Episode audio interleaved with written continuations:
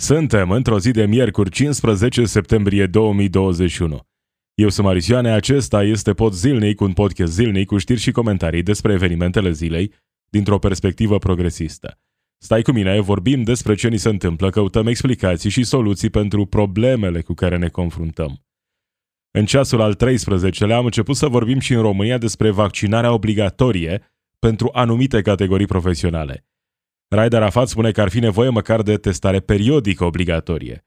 Senatorii au respins ordonanța de urgență privind contribuția personală pentru serviciile de spitalizare continuă oferite de privați. Cristina Prună, de la USR, spune că nu liberalizarea este responsabilă de majorarea prețului energiei. PSD cere plafonarea prețurilor.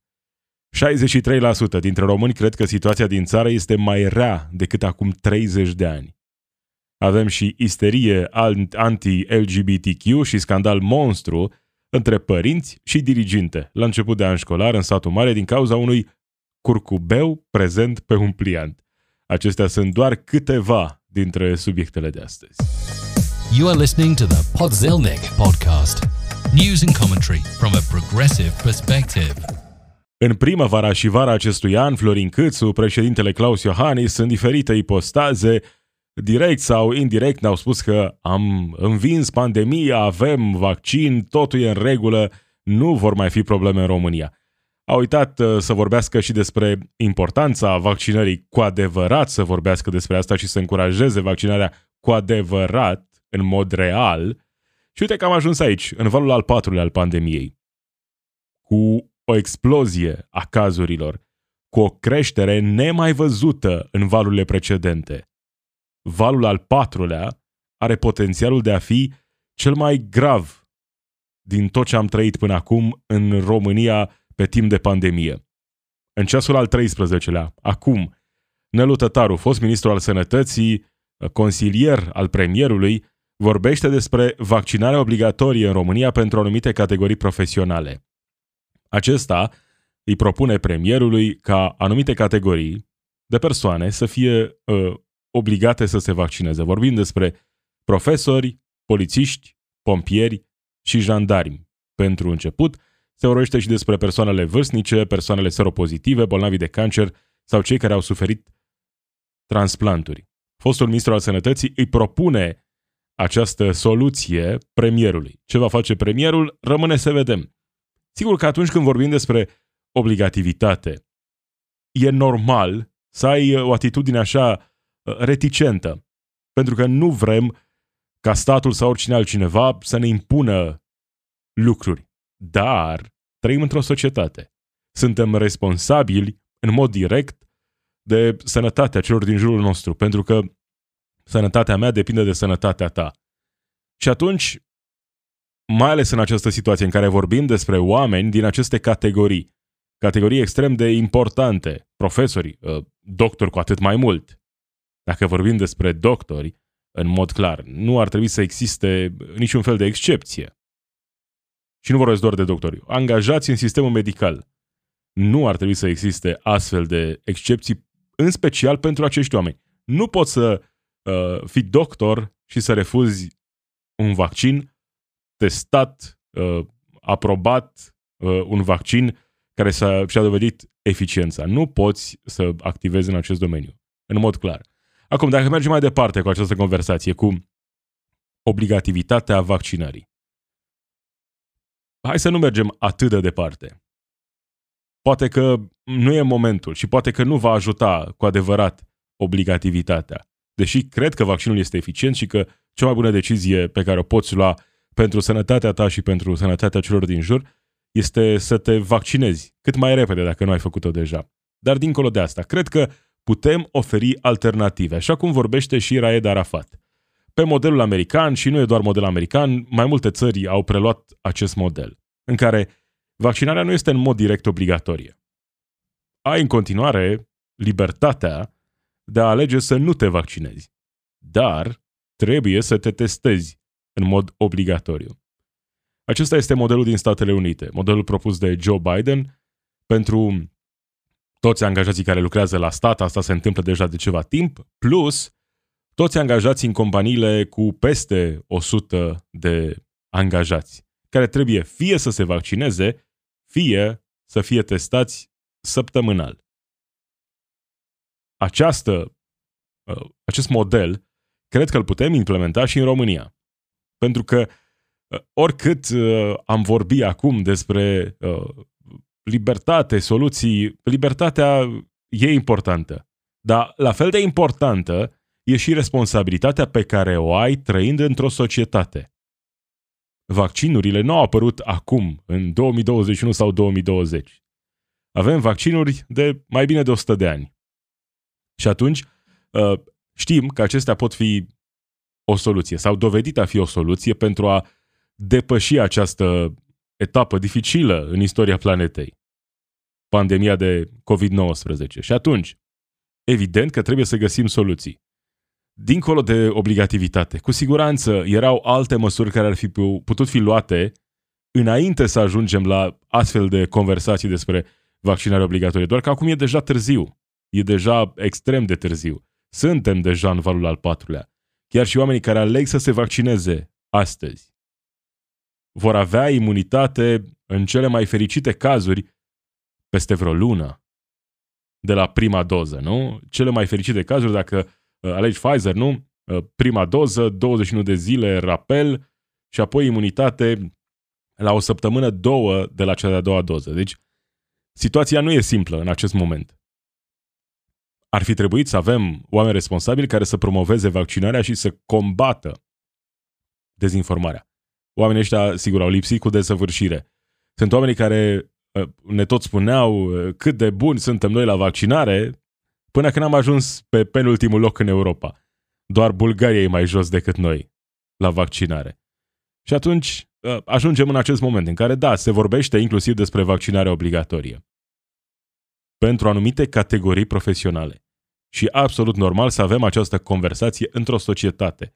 Înțeleg că s-a pus uh, foarte mult amprenta pe individualism în ultimii 30 de ani.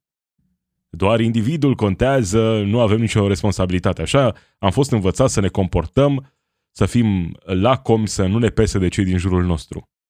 Dar nu poți să trăiești așa cu adevărat într-o societate. Să nu-ți pese ce se întâmplă cu cei din jurul tău. Evident că nu ai cum să faci asta. Și atunci, uh, recunoscând faptul că trăim într-o societate, că avem responsabilități la nivel de societate, în mod clar, aceasta este o conversație pe care trebuie să o avem. Nu vaccinare obligatorie, dar încurajarea vaccinării măcar prin această metodă. Vaccinare sau testare. E simplu, nu te obligă nimeni să te vaccinezi, dar cred că putem uh, pune o regulă, testare să știm măcar uh, unde suntem. Și în felul acesta, cu siguranță, vom putea încuraja inclusiv vaccinarea. Acum, în ceasul al 13 când e deja târziu, dar poate dacă nu facem nimic în valul al patrulea, măcar să facem ceva pentru valul cu numărul 5, nu? Hai să îl evităm măcar pe acela. Dacă nu ne-am prins până acum că ar fi trebuit să luăm în serios ceea ce se întâmplă și să nu ne relaxăm, așa cum ne-au invitat să ne relaxăm Câțu și Iohannis pe 15 mai, când campania de vaccinare mergea foarte, foarte bine. E ziua în care am avut 120 de mii, aproape 120 de mii de oameni vaccinați într-o singură zi. Ziua marii relaxării. După aceea, campania de vaccinare ă, a fost pusă la pământ în România. Pentru că acești idioți responsabili au îndemnat la marea relaxare. De ce să se mai vaccineze cineva dacă oamenii ăștia vorbeau peste tot că gata, am învins pandemia, am trecut, avem soluția, gata, s-a terminat, gata cu restricțiile. Au avut uh, acel moment în care au vrut să dea vești bune, Câțu și Iohannis. Iohannis cu atât mai mult. Și uite, din cauza acestor oameni, suntem unde suntem astăzi. În acest moment în care vorbim despre vaccinarea obligatorie. Sau despre testarea obligatorie. Senatorii au respins ordonanța de urgență privind contribuția personală pentru serviciile de spitalizare continuă oferite de privați. În acele momente vorbeam despre acea ordonanță de urgență la vremea respectivă, o ordonanță de urgență care, uh, printre altele, spunea destul de clar, dacă vrei să mergi la un spital privat, de exemplu, și ești asigurat în sistemul public, spitalul privat va primi acea decontare de la Casa de Asigurări de Sănătate, dar tu vei fi pus să plătești în plus, pe lângă acea decontare. Evident, în felul acesta, imediat apărând o uriașă discriminare între spitalele de stat și cele private, adică cele de stat trebuie să accepte tariful pe care îl decontează Casa de Asigurări de Sănătate, iar cele private primesc acei bani de la casă și mai primești și de la tine, adică plătești același serviciu de două ori. Dacă vrei să ai relații cu Casa de Asigurări de Sănătate, trebuie să accepti tarifele pe care le decontează Casa de Asigurări de Sănătate. Altfel, rămâi privat așa cum ești și nu accepti asigurări de la Casa uh, de Asigurări de Sănătate. Senatorii au respins această ordonanță. Numai că aceasta este doar prima cameră sesizată. Votul decisiv vine în Camera Deputaților. Ce se va întâmpla acolo rămâne să vedem. Acum, proiectul uh, de respingere a fost adoptat cu 98 de voturi pentru, 26 împotrivă și o abținere. Acesta a fost raportul care a venit de la comisie, apoi în plen a fost uh, aprobat raportul de respingere. Majoritatea membrilor comisiei, adică 10 din 13, comisia care a venit cu acest uh, raport, spune Adrian Străinu Cercel, au considerat că se produce o inechitate între sistemul public și cel privat, urmând ca într-un timp ulterior să încercăm să creionăm un act normativ care să vină și să compenseze diferențele de costuri ale actelor medicale, atât în mediul public cât și în mediul privat. Ce soluții vor propune oamenii aceștia, rămâne să vedem, dar într-o primă fază, decizia este una absolut corectă, pentru că în felul acesta am fi distrus și mai, și mai uh, departe sistemul de sănătate, sistemul public de sănătate din România. Pentru că ar fi fost fonduri care mergeau către privați care primeau bani uh, direct pe uh, factura pe care ți-o trimiteau, plus decontarea de la Casa de Asigurări de Sănătate. Evident, o situație incorrectă. Da, pentru profit, unii ar face orice, inclusiv să profite de problemele de sănătate pe care le au cetățenii acestei țări. Zilele acestea vorbim foarte mult uh, despre explozia prețurilor pe piața energiei. Vorbim foarte mult, nu uh, suficient de detaliat astfel încât să înțeleagă toată lumea ce se întâmplă și ce s-a întâmplat când vorbim despre această explozie a prețurilor pe piața energiei. Cristina Prună, de la USR Plus, ne spune că nu liberalizarea a generat acest tsunami pe piața energiei, ci lipsa cronică de investiții. Evident, statul e de vină. Statul nu a investit suficient. Asta ignoră faptul că distribuitorii și furnizorii sunt privați. La distribuitori avem monopol uh, pe regiuni, monopol reglementat. La distribuitori avem, uh, la furnizori avem piață liberă, nu? Piața liberă care ar fi trebuit să ne aducă prețuri mai mici. Piața liberă despre care vorbea inclusiv Cristina Prună. Cristina Prună, care uh, venea cu această postare în decembrie 2020. De la 1 ianuarie 2021, piața de energie electrică din România va fi liberalizată. Acest lucru ține de normalitatea oricărei economii deschise, concurența liberă și cât mai largă în orice domeniu nu poate avea la final decât efecte benefice pentru consumatori, fie că vorbim de calitatea produselor și serviciilor oferite sau de prețuri. Așa vorbesc fundamentaliștii pieței libere, Cristina Prună de la USR. Acum ne spune că nu, prețurile au crescut foarte mult uh, uh, și că problema e de fapt uh, lipsa investițiilor în sectorul energetic. Evident, statul e de vină. Nu privații, intermediarii de pe piața energiei, care vor să facă profit acum pe spatele românilor. Asta se întâmplă. Suntem într-o țară care își produce într-o proporție semnificativă propria energie electrică. Avem și momente în care importăm, e adevărat, dar avem și multe momente în care exportăm energie electrică. Și atunci, într-o astfel de țară în care folosim resursele naturale ale acestei țări să producem energie electrică, e normal să avem intermediari între producătorii de stat de energie electrică, distribuitori și furnizori, acolo pe traseu, e în regulă să fie așa, așa arată piața liberă, așa arată piața liberă despre care ministrul energiei spunea că se comportă ca și cum ar fi acolo o înțelegere pentru creșterea artificială a prețurilor. Pentru că așa arată cu adevărat piața liberă despre care vorbesc oamenii aceștia. Piața liberă întotdeauna va duce la prețuri mai mici. Suntem în 2021, septembrie 2021. Realitatea ne arată cu totul și cu totul altceva. Liberalizarea nu a dus la prețuri mai mici. Din potrivă, a adus la majorări uriașe de prețuri. Nu e normal să se întâmple lucrul acesta. Sunt acele domenii esențiale în care nu ar trebui să existe motivul profitului. Poți să supraviețuiești în lumea modernă, în 2021, fără energie electrică? Sau să trăiești confortabil, cât de cât confortabil în 2021 fără energie electrică, poți să lucrezi în 2021 fără energie electrică? Nu prea, nu? Atunci ă, ar trebui să eliminăm cu totul motivul profitului din acest domeniu. Atât timp cât producem energie folosind resursele naturale, naturale ale acestei țări, poluăm atmosfera acestei țări, aerul pe care îl respirăm cu toții în unele situații, pentru a produce energie electrică. Și atunci vin unii intermediari care să ia profitul. Și nu se mulțumesc cu un profit oarecare. Vor cât mai mult profit pentru că nu există limită a lăcomiei oamenilor care vor să extragă profitul din țara asta și din orice altă țară de pe glob. Nu există limită. Limita e doar cât pot să obțină în acel moment. Nu e ca și cum, a, avem profit uh, suficient, nu, nu trebuie să exagerăm acum cu prețurile. Nu, dacă se poate, o vor face. Ăsta e tot obiectivul. Profitul în sine este obiectivul.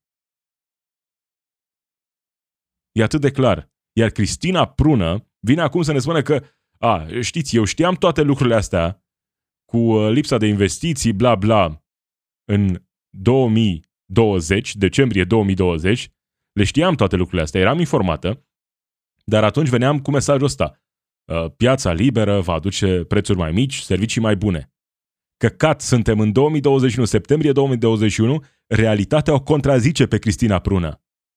Dar fundamentaliștii pieței libere nu vor renunța niciodată la aceste argumente care nu au nicio relevanță în lumea reală.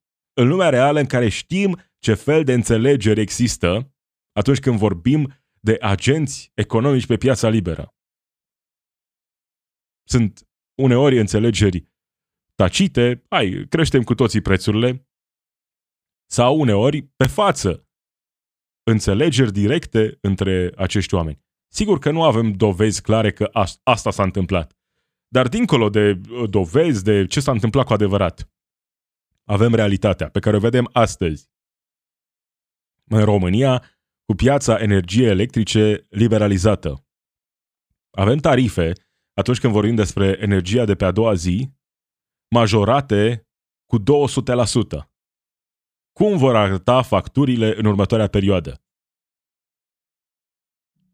Nu, acum găsim alți vinovați. Nu, niciodată piața liberă nu poate fi vinovată de așa ceva. Nu ar trebui să existe niciodată piață liberă în energie electrică. De ce să existe intermediari în energie electrică? Pentru că e atât de simplu. Toată lumea înțelege că dacă mergi la piață să cumperi cartofi, de exemplu, toți oamenii care merg la piață să cumpere cartofi ar prefera să cumpere acei cartofi direct de la producători, nu de la uh, intermediarii de la piață, nu? De ce ar fi altfel atunci când vorbim despre piața energiei electrice? De ce ar fi altfel? Pentru că vor și oamenii ăștia să facă profit, pentru că ăsta e tot scopul lor.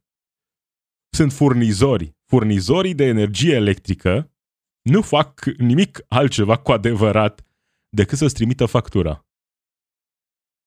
Distribuitorii citesc contorul, dau mai departe datele, iar oamenii ăștia îți trimit factura efectiv. Asta e tot ceea ce fac.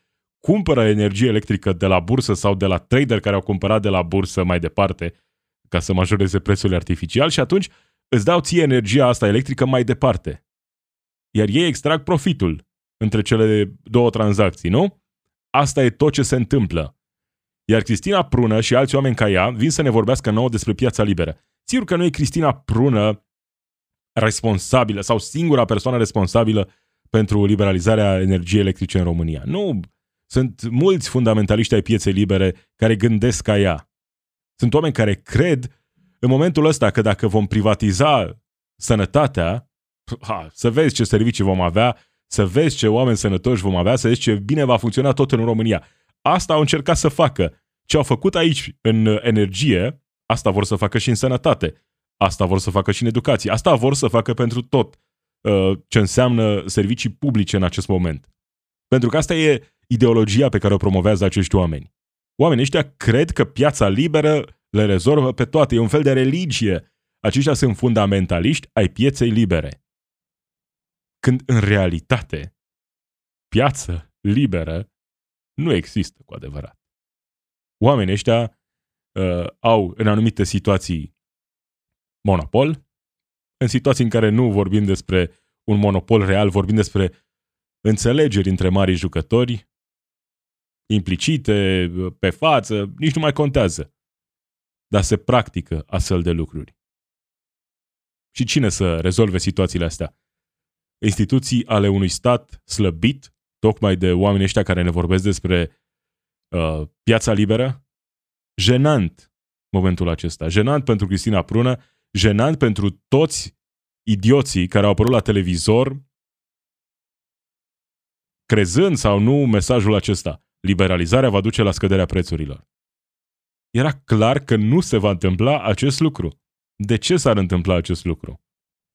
Pentru că, în mod real, doar uh, furnizorii mari își permit cumva să, să joace puternic pe piață și să cumpere din timp, poate la un preț mai mic. Furnizorii mici au nevoie de infuzii uriașe de capital ca să fure clienți de la furnizorii mari. Și am văzut ce s-a întâmplat cu acești furnizori mici. Au venit pentru a atrage clienți cu prețuri mici și gata, uh, înainte să treacă perioada contractuală, vin acum și spun uh, nu se mai poate, nu putem păstra aceleași prețuri. Asta s-a întâmplat. Asta este piața liberă promovată de Cristina Prună de oameni din USR. Asta promovează dreapta, uh, dreapta din România. Piața liberă. În domenii esențiale. Acum că vrem să vorbim, nu știu, despre piața telefoanelor mobile. Ok, putem avea acolo mai degrabă o dezbatere despre cât de bună e piața liberă. Dar când vorbim despre domenii esențiale, vorbim despre energie electrică. Toată lumea are nevoie de energie electrică. Nu ar trebui să existe piață liberă la energie electrică. Absolut. Atât. Preț reglementat și oamenii care nu-și permit să plătească nici măcar acel preț să fie ajutați. Atât de simplu. Sunt aceste domenii esențiale unde nu ar trebui să fie vorba despre uh, profit ca scop al afacerilor respective. Energie, sănătate, educație sunt câteva dintre acele domenii unde nu ar trebui să vorbim despre piață liberă, pentru că toată lumea are nevoie de aceste servicii. Motivul profitului trebuie eliminat din aceste domenii esențiale. Energia electrică, energia în general, Asta e un lucru care ține inclusiv de securitatea națională. Și atunci mi se pare absolut normal ca în acest domeniu să uh, plecăm de la ideea asta cu piață liberă. Vedem ce face piața liberă în 2021. Iar soluțiile pe care vin și le oferă unii politicieni sunt uh, hai să-i ajutăm pe cei vulnerabili. Ok, e bine, sunt ajutați câțiva oameni. În regulă. Dar nu rezolvăm problema reală oamenii ăștia continuă să facă profit uriaș pe spatele nostru al tuturor. Sorin Crindeanu de la PSD spune că PSD vine cu un pachet de legi de plafonare a prețului la energie. Ăsta este uh, mesajul pe care vrea să-l trimită PSD în acest moment. Nu sunt convins că plafonarea e suficientă pentru a rezolva acest, această criză. Dar ăsta este mesajul pe care vrea să-l promoveze PSD acum. Ce susținere va avea PSD pentru a plafona prețul la energie, un lucru care e posibil în Uniunea Europeană. Am văzut exemple din alte țări care au abordări similare. Spania, Italia, parcă, abordări similare, ă, astfel încât să reducă impactul. Nu sunt cele mai bune soluții neapărat, dar sunt soluții de moment, de care avem nevoie în perioada următoare. Astăzi la Parlament ar trebui să vorbească și ministrul energiei pentru a explica de ce a bubuit prețul la energie. Ministrul vorbea la Digi24 despre cartel în energie, despre înțelegeri între furnizori, mari furnizori și traderi pe bursă. Nu s-a mai întâmplat nimic de la cele dezvăluiri ale ministrului. Va repeta acea poveste, poveste, nu știu, reală, imaginară. E, sunt lucrurile pe care le-a spus ministrul. Va repeta aceste informații în Parlamentul României? Sper că da. Între timp, românii sunt pesimiști. Foarte pesimiști. Într-un sondaj recent, oamenii au fost întrebați cum uh, li se pare că e situația în prezent, comparând situația din prezent cu 1989. 63% spun că situația de astăzi e mai rea acum decât în urmă cu 30 de ani. Poate că tu ești unul dintre privilegiații care cred că e mai bine. Poate că ești unul dintre cei care cred că oamenii ăștia se înșală. E irrelevant. Asta e percepția oamenilor care nu au prea multe speranțe în 2021, care se uită și văd că poate trăiau mai bine în 89. Nu că era mai bine în dictatură. Dar poate că viața lor era mai bună atunci. Poate că n-au simțit creșterea economică. Sunt cei care simt ultimii orice formă de creștere economică, dar sunt primii care simt, simt efectele crizei. Aceștia sunt oamenii care văd acum situația din România mai rea decât în urmă cu 30 de ani. Asta dincolo de politică, dincolo de ideologii. E mai rău acum pentru 63% dintre oameni decât în urmă cu 30 de ani. În același timp, aproape 10% spun că e la fel. Doar 23,4% spun că situația de acum e mai bună decât în urmă cu 30 de ani. Sunt cei care, poate da, trăiesc cu adevărat mai bine astăzi. Asta este percepția. Dincolo de date, a, uite, avem uh, PIB-ul mai mare, uh, mai crește economia. Lucrurile astea, ok, sunt importante, dar e importantă percepția oamenilor. Viața oamenilor adevărați, oamenilor reali din România, nu doar a elitelor care, sigur, au întotdeauna de câștigat când vedem creștere economică. Sunt cei care imediat simt efectele.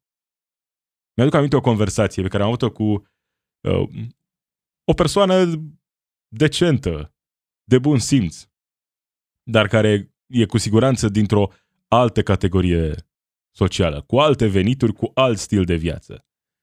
Care conversația asta a fost, cred, nu știu, prin 2009-2010 poate. Persoana respectivă spunea că vai ce bine a fost în 2006, 2007, chiar poate început de 2008, cât de bine era, cât de mari erau bugetele, cât de mulți bani putea să facă atunci. Pentru mine a, a fost așa un fel de șoc. A, era bine pentru cineva în 2006-2007, erau bugetele uriașe, se câștigau foarte mulți bani, dar la nivelul acela era foarte bine, era perioada de creștere economică, înainte să avem criza aceea majoră. Înainte de asta, acolo, la nivelul de sus, se câștiga bine și foarte bine. Dar ă, treaba asta nu s-a tradus la o creștere a nivelului de trai la nivelul oamenilor normali, obișnuiți din țara asta. Nu, era acolo sus. Și acolo sus, oamenii ăștia chiar simțeau creșterea economică. Chiar simțeau explozia investițiilor, bugetelor mai mari, de exemplu, în publicitate. N-au mai simțit lucrul ăsta odată cu criza. Uh, dar nici n-au fost uh, imediat puși în ipostaza de a, a rămas fără bani. Evident că nu. Pentru că întotdeauna primii care au de câștigat atunci când vedem creștere economică sunt cei de sus. Primii care au de pierdut atunci când e criză sunt cei de jos. Asta se întâmplă mereu în sistemul economic în care trăim astăzi. Iar crizele sunt ciclice. Iar aceasta este percepția reală a oamenilor reali din țara asta. Că e mai rău astăzi. Iar viitorul nu arată bine. pentru cei mai mulți români. Avem și o nouă isterie, la început de an școlar, un scandal monstru între părinți și diriginte, la satul mare, așa cum scrie presa sm.ro. E vorba despre un pliant care a fost distribuit elevilor unei clase de-a șasea la școala gimnazială Grigore Moisil, din satul mare. Pliantul acesta i-a scandalizat pe unii părinți. Oare ce conținea acest pliant de au fost părinții scandalizați? Părinții spun că acest pliant conține un mesaj subliminal LGBT. Mesaj LGBT. Ce conține? Conține cumva un cuplu uh, gay îmbrățișându-se, sărutându-se, imagini de la o paradă gay, simboluri uh, LGBT. Pliantul respectiv are inclus în fundal un curcubeu.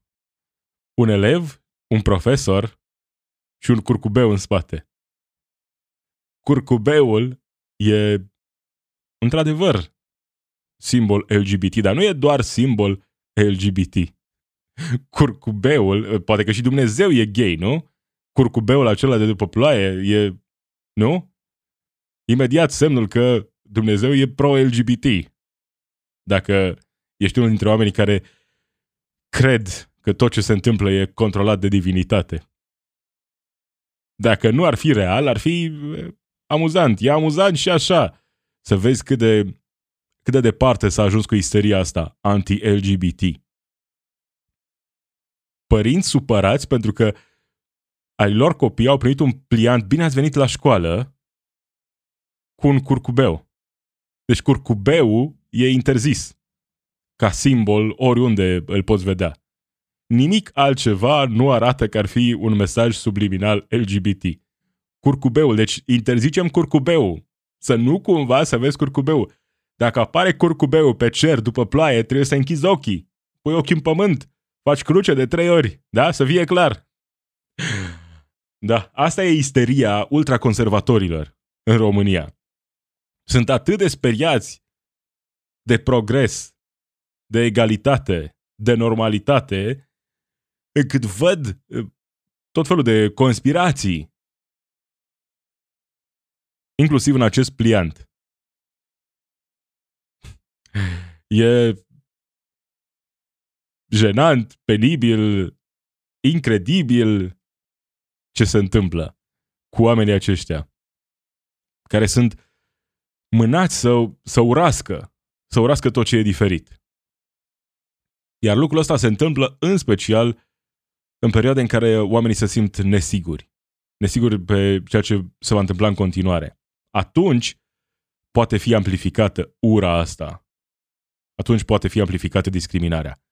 Pentru că dincolo de toate aceste acuzații, în pliantul respectiv nu putem vorbi nici măcar despre o încercare de a promova acceptarea uh, tuturor orientărilor sexuale, toleranței, nu.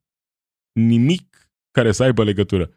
Profesor cu ghiozdanul în spate, uh, profesor cu niște cărți, elev cu ghiozdanul în spate, curcubeu în spate, în background. Atât. Atât. Și de aici a apărut marele scandal care uh, a ajuns să fie luat în seamă chiar și la nivel național.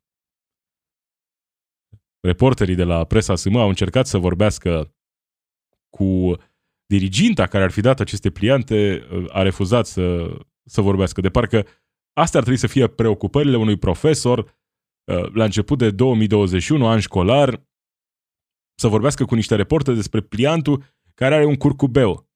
Pe bune, suntem idioți cu toții. Interzicem curcubeu, da? Deci, încă o dată, dacă vezi curcubeu, pui ochiul în pământ, faci cruce de trei ori uh, și se rezolvă. Să nu cumva să privești curcubeul după ploaie. Da. Cum am zis, poate Dumnezeu e gay, poate asta e propagandă LGBT. Să interzicem, interzicem curcubeul, da? Să interzicem curcubeul. Aici am ajuns cu isteria anti-LGBT.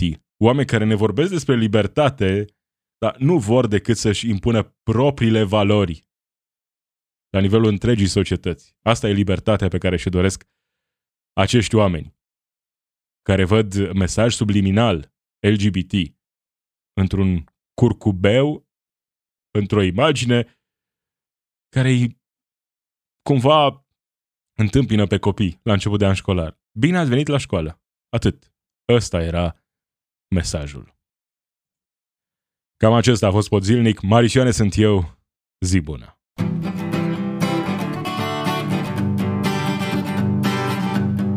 It's we who run the weapons plants and fight the wars they wage, and who work consumer hotlines from the inside of a cage. It's we who sweep the stock exchange where it's our lives they trade, but the black bloc makes us strong. Solidarity forever, solidarity forever, solidarity